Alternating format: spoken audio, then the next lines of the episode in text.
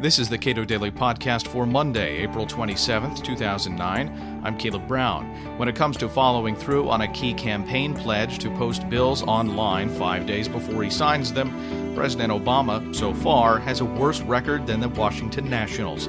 Jim Harper, Director of Information Policy Studies at the Cato Institute, says in these early days of the Obama presidency, it's still possible for the president to win out and in doing so, send a signal to Congress and federal agencies on the importance of being transparent.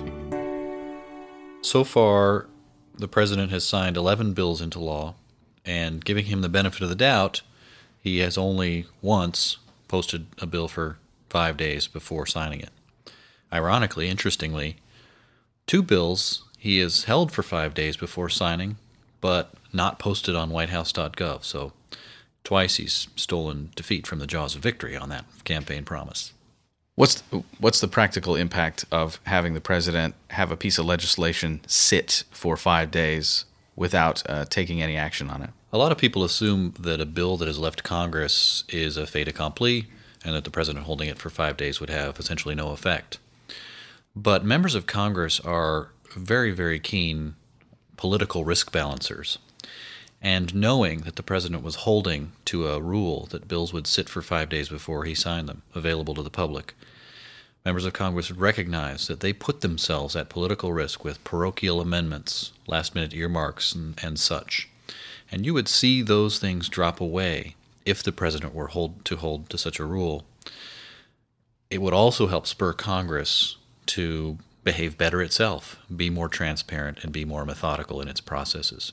So, President Obama holding to that promise would be good for the nation's lawmaking. Just to be clear, what are the technical hurdles to President Obama making this a reality? There are a couple of simple questions that, that have to be overcome. One is just the whitehouse.gov uh, having a uniform URL structure where the public can know it can go look for bills. Currently, the posting of bills, when it has been done, has been haphazard and they're hard to find. So, a URL structure. Another is the question of emergency. Obviously, President Obama rightly excluded emergency legislation from his five day promise. Now, no bill uh, yet to, to arrive at his desk has truly been emergency legislation. Even the Recovery Act, which is nominal economic emergency legislation, he waited four days to sign, and Congress actually waited several days to to send the bill to him after it passed on a Friday evening. So um, there hasn't been emergency legislation yet, but should there be true emergency where specific persons or specific groups' life or health is at stake, well, those should be accepted from the rule, and that's a that's a standard that the White House can set, obviously. Finally, there's the question of when the five-day clock should start. The administration has posted some bills while they're in the congressional process, while they're still in the House or Senate being debated, hoping to, to meet the five day promise. That really hasn't passed muster. And I think the best time to start that five day clock is on presentment. That's a distinct part of the legislative process that's, that's described in the Constitution. And so that presentment should be when the five day clock starts. That would be a process that's clear, that's understood by all. And it's just those few hurdles that the White House has to get over before it could start implementing this process regularly. So they have the staff to do it. Congress has more than enough staff to post bills online. It's, it's very easily done. And just a few decisions have to be made and a, and a little bit of backbone, frankly. There will be a fight from Congress when this happens because Congress prefers to move legislation quickly, get it signed quickly, and get it out of the way before the public gets a look at it what implications does this have for other agencies that are under the control of the White House in efforts to make those agencies more transparent? The agencies and career bureaucrats watch the president for leadership. And I think by not implementing this promise from the beginning, they took a signal that they weren't necessarily going to have to be quite as transparent as he, he was suggesting they were. So if he does implement, they will take a corresponding signal that they are truly expected to be transparent. So this this is a real opportunity for the president to show leadership on transparency. Much of what he said has been very good. Documents issued from the White House have been very good, but real action, real rubber on the road change has yet to materialize in the transparency area. It's still early days yet.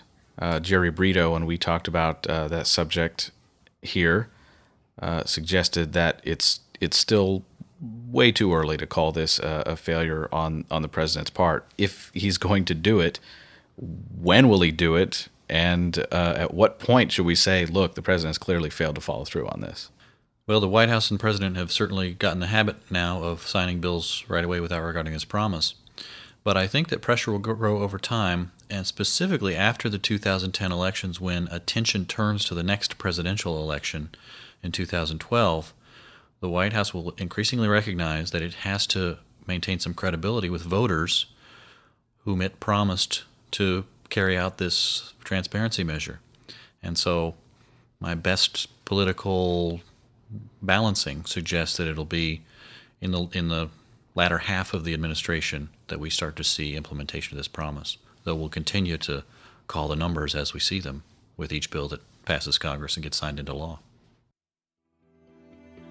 Jim Harper is Director of Information Policy Studies at the Cato Institute. He recently scored the president on his pledge to post bills online. Before signing them, you can read it at our blog. You can get to that from cato.org.